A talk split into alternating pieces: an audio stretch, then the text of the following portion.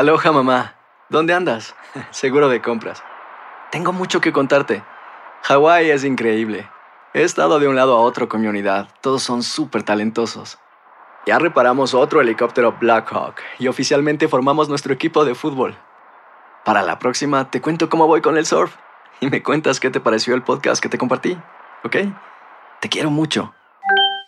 Be All You Can Be, visitando goarmy.com diagonal español. When you buy a new house, you might say, Shut the front door! Winning! No, seriously, shut the front door. We own this house now. but you actually need to say, Like a good neighbor, State Farm is there. That's right. The local State Farm agent is there to help you choose the coverage you need. Welcome to my crib. no one says that anymore, but I don't care. So just remember, like a good neighbor, State Farm is there. State Farm, Bloomington, Illinois. Boost Mobile tiene una gran oferta para que aproveches tu reembolso de impuestos al máximo y te mantengas conectado. Al cambiarte a Boost, recibe un 50% de descuento en tu primer mes de datos ilimitados. O, con un plan ilimitado de 40 dólares, llévate un Samsung Galaxy A15 5G por $39.99. Obtén los mejores teléfonos en las redes 5G más grandes del país. Con Boost Mobile, cambiarse es fácil. Solo visita boostmobile.com. Boost Mobile, sin miedo al éxito. Para clientes nuevos y solamente en línea, requiere AroPay. 50% de descuento en el primer mes requiere un plan de 25 dólares al mes. Aplican otras restricciones. Visita para detalles. El Palo con Coco es un podcast de euforia. Sube el volumen y conéctate con la mejor energía. Show número uno de la radio en New York. Escucha las historias más relevantes de nuestra gente en New York y en el mundo para que tus días sean mejores junto a nosotros. El Palo con Coco. Ahora tenemos un nuevo tema muy polémico y yo quiero, Tony, que tú ¿Qué tú quieres, mami? Pide por esa boca. Del inicio al final. No tengo mucho, pero por ti lo busco. Ah, Sí, pero en el aire lo que yo quiero es que tú me cuentes la historia. Ah, eh, ah, la historia de la monja. Claro. Ok, escuchen, eh, lo que pasó con esta monja, ella es una monja discapacitada del estado de Texas. Ella fue expulsada de su monasterio por romper su voto de castidad. Claro. Y tú dirás, pero ¿cómo lo rompió la monja? Ajá. Ah, de una manera muy extraña. ¿Qué hizo? Ella comenzó a textearse con otro sacerdote, Ay, Dios con un mío. sacerdote que ella conoció ¿Acerca de qué? que vive en otro estado. O ella, eh, eh, eh, ¿cómo es que le llaman? El sexting. Sexting, eso mismo, que tú envías mensajes de texto, pero son de, de- de intimidad, o sea, fresco. Mensaje caliente. Sí, como que tú tienes puesto, mami, me gustaría hacerte tal cosa y tal cosa. Exacto. Y él, y él le contestaba para atrás y que mira cómo tú me pones. Y le manda una fotico y ella le manda otra para atrás. Mira cómo me tiene. Le decía. Exacto. Así mismo era. Boing. La Ajá. conversación entre ellos dos. Listo. Entonces, ella, ella es una mujer joven, la reverenda madre superiora Teresa Agnes Galarcha, de 43 años. Pero oye la peculiaridad de esta madre superiora. Ella está postrada en una silla de ruedas. Pero no solo eso. ¿Qué? Ella se está alimentando por un tubo. Con un tubo directamente al estómago. Ella tiene una condición médica. Pero ese sacerdote. Se, se ha sometido. No. ¿Qué pasa con el sacerdote? No me voy a reservar lo que iba a decir. Ya yo sé lo que tú estás pensando. Ella se ha sometido a varias cirugías por su condición médica, pero está al frente del convento. Entonces a ella la llevaron a una corte ya de la iglesia porque eh, se armó el bochinche y el obispo de la diócesis dijo, no, sí. no puede estar al cargo de esto. Usted Claro. rompió todos los códigos. Y entonces la llevaron a una corte porque ella ahora quiere demandar. a- ella quiere demandar. ella quiere demandar a la arquidiócesis ¿Por qué? y al obispo porque la expulsaron. Ella quiere que le den su puesto para atrás. Entonces esto es lo que ella ¿Y dice. con qué justificación? Ella dice, cometí un error horrible, horrible, dijo Galarcha. No estaba en mi sano juicio. Estaba embriagada. Pero ella. por favor tomen en cuenta que mi condición, bajo muchos medicamentos y recientemente tuve en una operación, eso a veces me hace como perder el sentido y no sé lo que he hecho. Mm. O sea, ella en su defensa, ¿no? Sí, claro. Dijo en la corte. Estaba bobita, en drogada. Exacto. Ella está demandando por un millón de dólares eh, en un audio que se tocó allá en la corte. eh, el juez convocó para una audiencia para determinar si este escándalo sexual católico permanecerá en su tribunal o si en su defecto el Vaticano per se ya debe entonces tomar las riendas y decidir qué va a hacer entre ellos. Sabes que el Vaticano eso es un mundo aparte. Claro. Eh, Entonces, la pregunta a ti esto- y a la audiencia, por favor, vaya marcando un 800-963-0963. ¿Tú piensas que, que fue bien la medida que tomó la arquidiócesis en suspenderla a ella cuando se enteró que ella estaba sexting con el, con el, con el cura o no?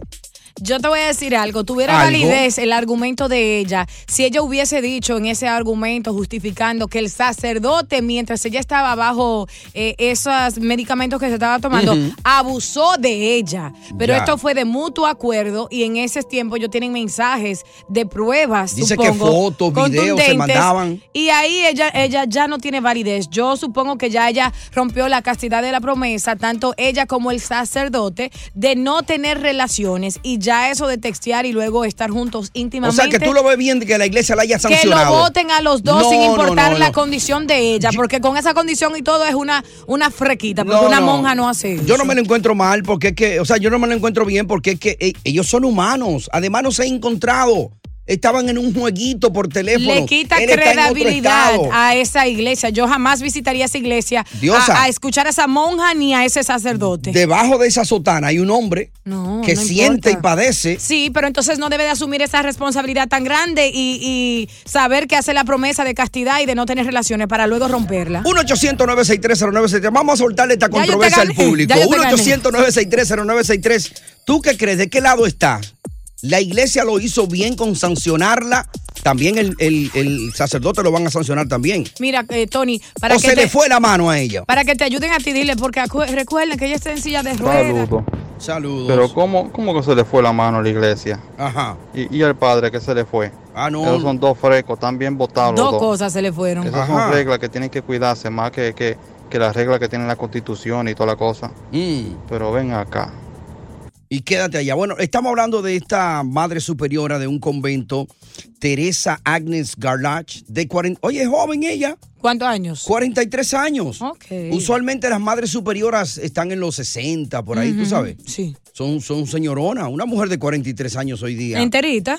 Oye, dura. Claro. Pero dura, trayosita. Sí. ¿En serio? Cuéntanos, Tony, tu experiencia. Bueno, el caso.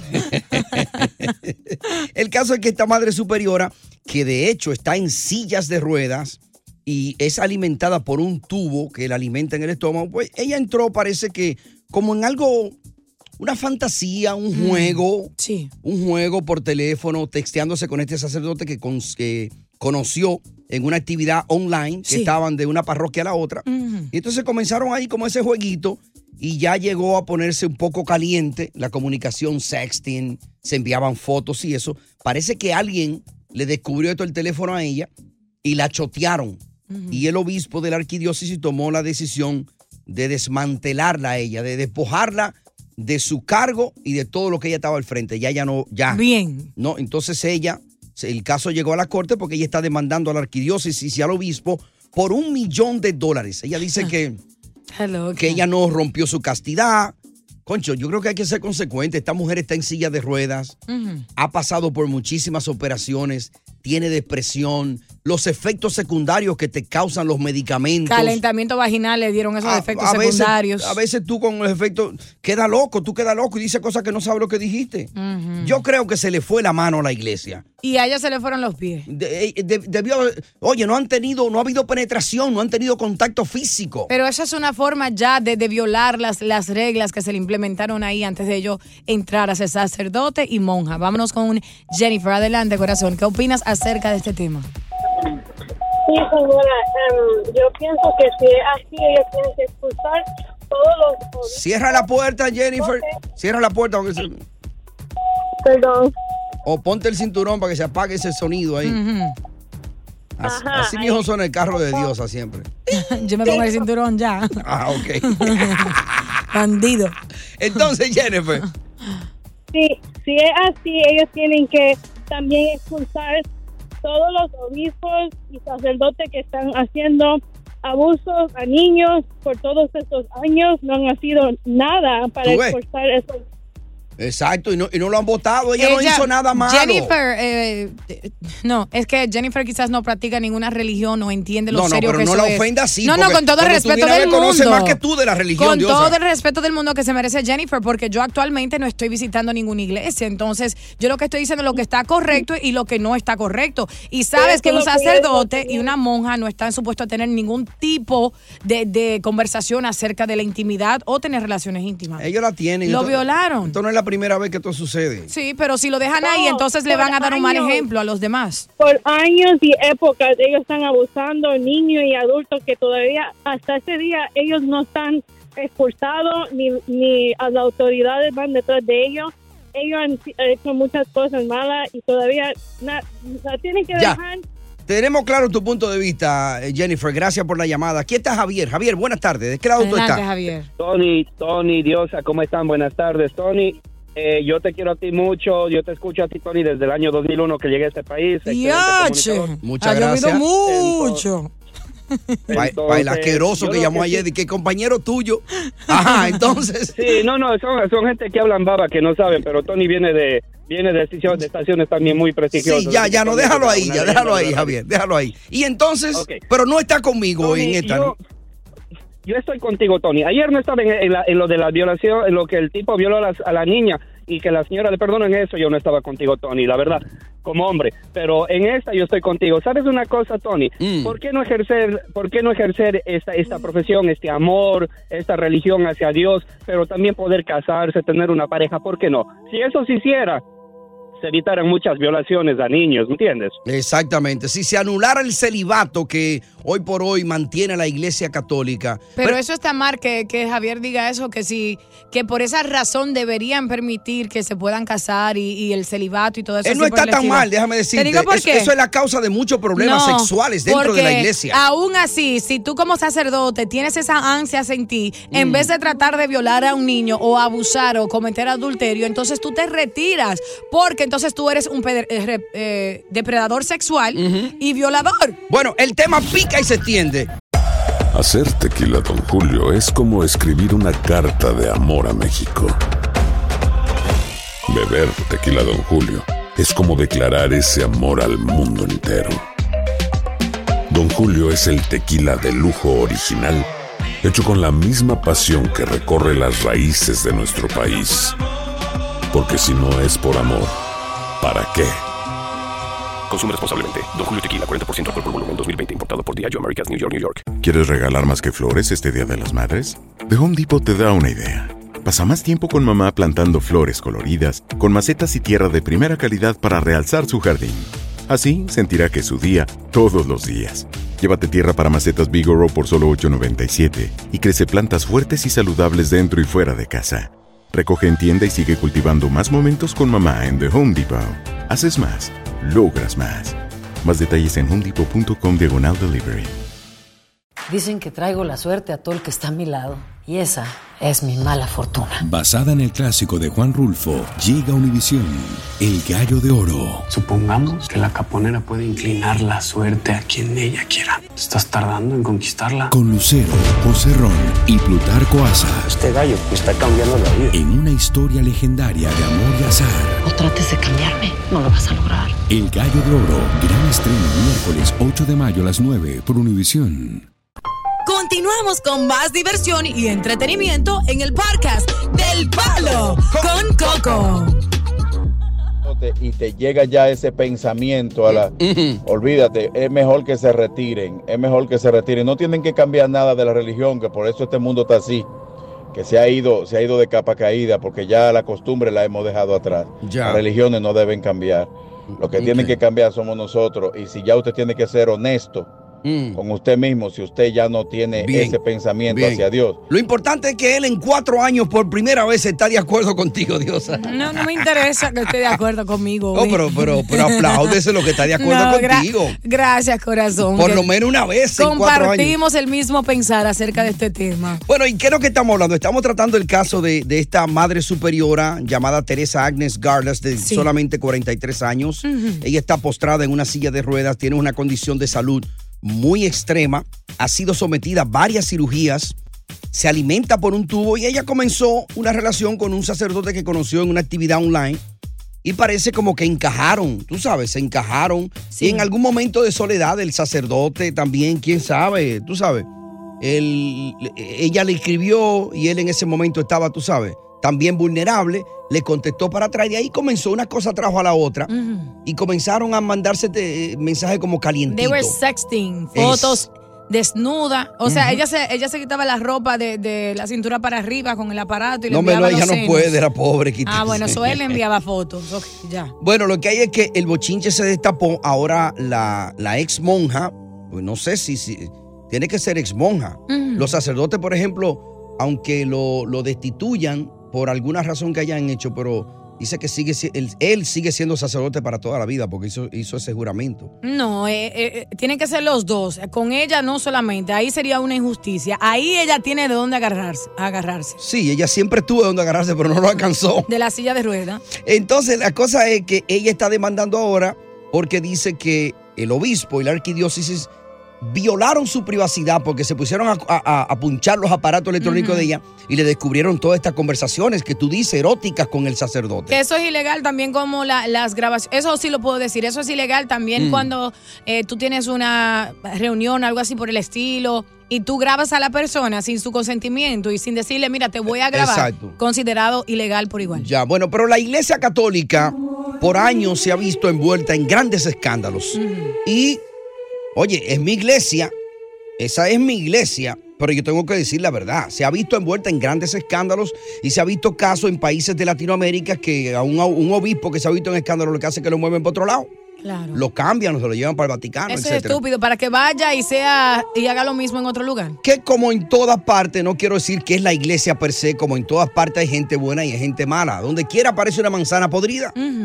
Entonces, en este caso yo creo que fue un extremo de la iglesia con sancionar a esta pobre monja que quizás lo único que tiene de esperanza en la vida era esa ilusión que ese sacerdote le tiraba esos mensajitos calientes por ahí por el Tony, un hombre católico como tú, ¿cómo te atreves a decir una cosa tan semejante cuando hay muchas personas que visitan esta iglesia y con la esperanza de que a través del sacerdote o de la monja eh, están más cerca de Dios, de la Oye, palabra de si Dios? el sacerdote al que yo voy a la misa tuviera casada y su mujer estuviera ahí en, eh, frente al púlpito en el primer banco, yo tuviera más fe en ese sacerdote Ya eso es todavía. diferente, pero cuando no te lo permiten y tú lo haces a las escondidas y Ya. luego la monja es la única perjudicada, eso está mal. Va- vámonos con Ángel rapidito para acá. Ángel, ¿de qué lado tú estás? Rapidito.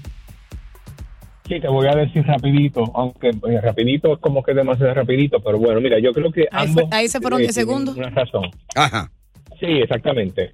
Eh, yo vengo de sal- yo, yo vengo de, de ese mundo, te voy a decir algo. Mm. Algo. Eh, cuando la monja y el cura deciden eh, entrar a la iglesia, ellos están conscientes que tienen un voto de celibato. Claro. A ellos nadie los obligó. Ellos libre y voluntariamente lo aceptaron. Después que estén ahí dentro, no pueden cambiar los muñequitos. Todas las instituciones tienen reglas. Exacto. Entonces lo que tienen que hacer es, como decimos en la calle, guindar el hábito.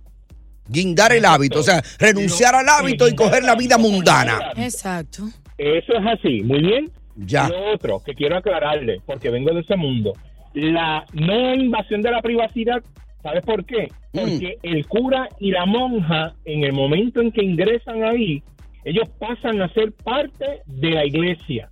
El obispo viene siendo la autoridad sobre esa persona. O sea que el obispo en cualquier momento le puede decir, pase para acá el teléfono, déjeme revisar su y chequearle todos los mensajes. Eso es correcto. No, eso, es- eso, es eso es invasión de privacidad. No, yo, voy- yo tengo No, que llamar a no, un sacerdote no, a no. preguntarle eso. Sí. No, eso, eso no va a ocurrir jamás. No hay ningún tribunal en el mundo y la historia que haya procedido de esa manera. Ya. Porque ese hombre y esa mujer está consagrado a la iglesia, a la iglesia como institución. Recuérdate que la iglesia católica es un estado con poder temporal. Ya, muy bien, Ángel. Tenemos claro tu punto de vista. ¡Ay, qué gusto a viernes! Y el cuerpo lo sabe. Estamos aquí No, bailando en la radio, si ustedes supieran, ¿eh? Como Tony mueve esa cintura. Ay, chichi. Tú eres así bailando nada más, Tony, o en, en todo lo que tú haces. en el tu hombre vida? que baila bueno lo hace bueno. Eso es lo que dicen. Sí, señor. Eso no es mito. No, no, eso es realidad. Es pura verdad. Si no sabe bailar, es malo en la cama. Bueno, hablando de la cama, estamos Mm. hablando de una la monja jefa que ahora está demandando al obispo y a las diócesis de Fort Worth por un millón de dólares, acusando a Olson de invadir su ah, privacidad y apoderarse de sus dispositivos electrónicos y difamarla por el simple hecho de que ella estaba sexting. Para los que no saben lo que es sexting, ella estaba mandando mensajes de textos íntimos con el sacerdote, aunque ella está en silla de ruedas y padece de, de muchas enfermedades que toma medicamentos. Ella dice y justifica sus acciones diciendo que esos medicamentos la tenían drogada, que ella no estaba en su eh, sano juicio y entonces que cree que, que no es justo que le hagan esto. Y yo le creo a ella. Yo le tengo un dato interesante a ustedes. Viene dato Eh, ustedes primero de la tarde. Gracias, pero no, no, no han sido los únicos datos que hemos dado aquí. No, se han dado muchísimos. El, el Papa Francisco Mm. siempre ha dicho, ¿verdad? Tanto en, en- para las monjas católicas, que no pueden usar teléfonos inteligentes ni redes sociales. Entonces, si en algún momento invadieron esa privacidad, fue porque ella rompió ese código y estaba usando un celular sin que ellos se dieran cuenta y cuando lo encontraron quizás porque otra monja celosa o tratando de cuidar Ellas tienen el acceso hogar, a teléfono. Yo creo que lo limitado. que yo creo que lo que el Papa se refiere Y es lo que, comparten. que traten de alejarse de eso porque eso es como tóxico, ¿no? Pero dice, no puede usar, o sea, no puede usar, no debería. Ya. Y en ciertas ocasiones se le permite visitar a sus familiares así, de Pero vez yo- en cuando. Yo creo que se le fue la mano a, a este obispo y esta arquidiócesis ahí porque, eh, óyeme, no, ella no mató a nadie, no hizo una, una- una gravedad tan, tan, tan grave, valga la redundancia. Estaba texteando un juego, un juego. Pero si se lo permiten a ella, las otras monjas van a pensar que está bien y eso va a ser un monopoly, un, un domino effect, que toditas van a caer en la misma trampa. Ajá. Y todas van a ser esclavas se- del sacerdote. Y cuando se han destapado estos grandes escándalos que tiene la iglesia, que es mi iglesia, ¿eh? Pero tengo que decirlo. se ¿Y han a dónde tú la visitas? gran- Oh, pero yo soy parte integral de la iglesia. Que han, se han destapado grandes escándalos y, y han movido a esa gente de ahí, lo mueven por otro lado y sigue y la cosa sigue. Y, eso, eso es no debería de ser así. Ah, pues entonces. hay que Me eliminar. está dando la razón. Hay que comenzar a Esta eliminar no a la hizo gente. nada, esta monja no hizo nada malo, hombre. Hace cosas peores en la iglesia, Tony. Eh, vámonos con Andrés por acá. Cuéntame. Eh, buenas tardes, a la orden, yo, voy Andrés. yo voy a visitar. ¿A dónde queda? Andrés. Al- aló, sí, buenas tardes. Desgraciada, sí. Eh, ¿De qué, ¿De qué lado tú estás, Andrés? ¿Tú crees que se le fue la mano a la iglesia con esta sanción tan drástica de esta madre superiora? Que lo que estaba era con un jueguito, con el padre estaba a, mi, a milla de distancia de ella. Pues mire, la, primero que todo, eh, somos seres humanos. Y me dicen que el padre también sufre de, de- de disfunción eréctil también, o sea que ahí no, iba, ahí no iba a pasar nada. Yo no vi eso. Ok, continúa, Andrés. Bueno, eh, somos seres humanos y tenemos que quitarnos ese tabú que vienen diciéndonos que para pertenecer a una religión tiene que haber un celibato. Ya. Sí, por, por eso han habido tantos, eh, in- o sea, digamos, hay hombres que han estado en la religión y han tenido relaciones con otros hombres, lo mismo. ¿Por qué? Porque no se ha aprendido a respetar y a entender que todos somos Correcto. Seres humanos, necesitamos de pareja. Es un Eh, y no quiere Andrés, eso no es un tabú, eso son reglas, es un conjunto de reglas que tú tienes que seguir si tú decides ser monja o sacerdote y ya. O sea, no es un tabú, es una realidad. Si tú no, No, puedes hacerlo, mira, no sí. entres. Se llaman votos de castidad. Ujú. Sí, pero si vamos realmente al celibato, si buscamos realmente el contexto del celibato, lo tenemos muy erróneo, porque el celibato era estar con una sola persona, en, antiguamente en la teología. Para eso tenemos que leer. Hoy en día decimos que el celibato es no estar con nadie. ¿Qué sucede? Son seres humanos y no deben, o sea, que los despojen ya como monja y como sacerdote, como usted dice, por ser regla. Pero Ya. eso no los califica de que no puedan, eh, que- o sea, que haya sido lo peor que hayan Ya, cometido. ya. Muy bien, Andrés, gracias. Tenemos claro tu punto de vista. Rapidito, Ernesto. Ay, Dios mío. Yo le voy a decir una par de cosas a él. Ernesto, No hay Sí, oye, buenas tardes, mira. El, el- pégate que los niños están llorando atrás. Mándalo a calle ese muchacho, Ernesto. Oye, a la iglesia que yo asistía, A él no le importa que esté llorando. Ajá. ¿Donde tú asisías? Son unas personas que están pasando por aquí. Ok, donde tú asistías, ¿qué pasaba? Rapidito. A la iglesia que yo asistía, mira, un sacerdote dominicano se enamoró de la, una monja mexicana. Y cuando venimos a ver, resultó la monja ya con la barrigota preñada. Claro. Pero, tú, pero tú sabes que ellos renunciaron, se salieron, se casaron y todo, y viven su vida feliz. Entonces, en este caso de esta pareja, yo te digo a ti una cosa, que estoy de acuerdo con Diosa. Esa monja debe tirarla en una tina de agua fría para que se le quite la calentura. Ya, muy bien, gracias Ya. Ernesto. Ella está supuesta a vivir una vida de fe, pobreza y castidad, porque el otro dijo que lee bastante y se lee, tiene que tener conocimiento de eso. ¿Tú te imaginas tú en un convento, Diosa? Mi amor, es que yo no puedo, por eso yo nunca sería una monja. Acaba, mira, con la iglesia Me entera. votan el primer día. ¡Palo! Con Coco. Oye, gracias por escuchar El Palo con Coco. Si te gustó este episodio, compártelo en redes sociales. Si te quedaste con las ganas de más, sigue derecho y escucha todos los episodios que quieras. Pero no somos responsables si te vuelves adicto al show. Suscríbete para recibir notificaciones y disfrutar el podcast del mejor show que tiene la radio en New York. El Palo con Coco es un podcast de euforia. Hay gente a la que le encanta el McCrispy y hay gente que nunca ha probado el McCrispy. Pero todavía no conocemos a nadie que lo haya probado y no le guste. Para pa pa pa. Lucero junto a José Ron protagonizan El Gallo de Oro. Gran estreno miércoles 8 de mayo a las 9 por Univisión. Y de las mejores.